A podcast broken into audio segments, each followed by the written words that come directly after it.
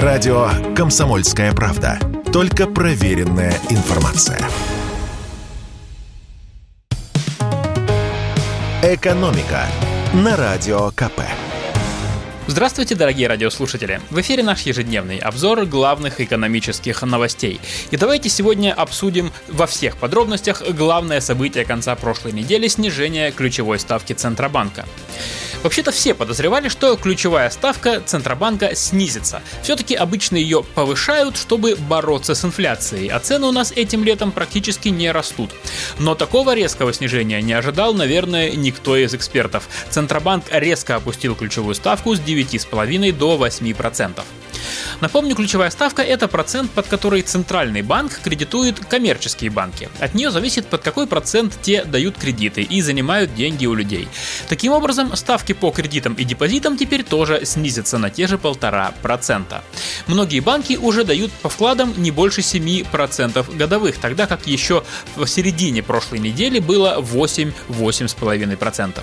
В этом году ключевая ставка резко взлетела в конце февраля. Сразу, причем вдвое, до 20% годовых. Это сделали специально, чтобы сбить панику. После начала февральских событий россияне бросились забирать деньги из банков. А как только ключевую ставку подняли, проценты по вкладам тоже взлетели выше 20% годовых, и люди понесли деньги обратно на депозиты.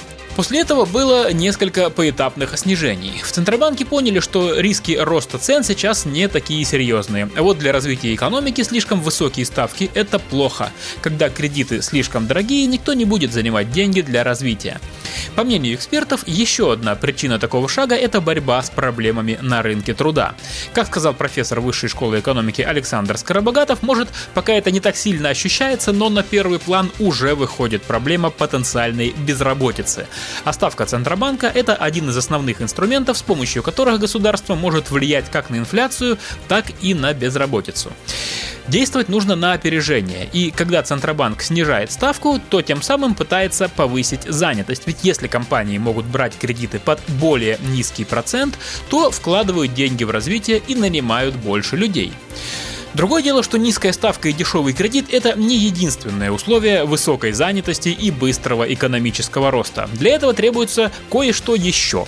А это нормальная торговля с внешним миром, который позволяет нашим производителям иметь все необходимое для работы. И вот с этим у нас пока, скажем так, есть некоторые проблемы.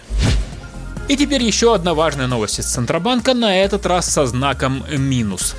Центробанк продляет валютные санкции против россиян. Ограничения на покупку долларов и евро в сентябре не отменят. Об этом заявила глава Центробанка Эльвира Набиулина. Напомню, валютные ограничения в Центробанке ввели 9 марта. Наверное, подумали, что мало нам западных санкций, надо бы и своих добавить, чтобы жизнь медом не казалась. Ограничения, как тогда нас уверяли, будут действовать полгода, до 9 сентября. Напомню, вот о чем идет речь. Во-первых, снять со своего валютного счета сейчас можно не больше 10 тысяч долларов, или эту же сумму в пересчете на евро. Все остальное в рублях рублях. То есть россиянам, по сути, запретили распоряжаться своими собственными деньгами. И мало того, снять в валюте можно лишь те деньги, которые лежали на вашем счете до 9 марта. И еще одно ограничение. Купить в банках можно только те наличные доллары и евро, которые туда кто-то принес только после 9 апреля. При этом валюты в стране хоть банкоматом жуй. На руках у россиян лежит иностранные валюты на сумму около 85 миллиардов долларов, сообщила Эльвира Набиулина. Сколько ее тогда в банках, даже представить страшно. Что интересно, некоторые валютные ограничения Центробанк все-таки смягчает. Например, в марте Центробанк решил, что россиянам можно отправлять за границу не больше 10 тысяч долларов в месяц. Но потом смягчился и лимит повысили до миллиона долларов.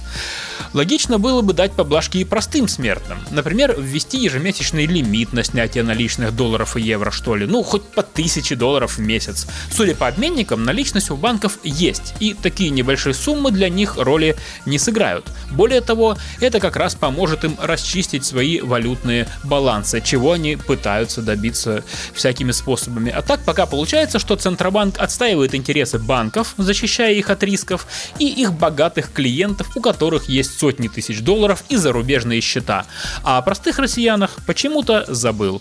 Это огорчает, но, к сожалению, не удивляет. Экономика на радио КП.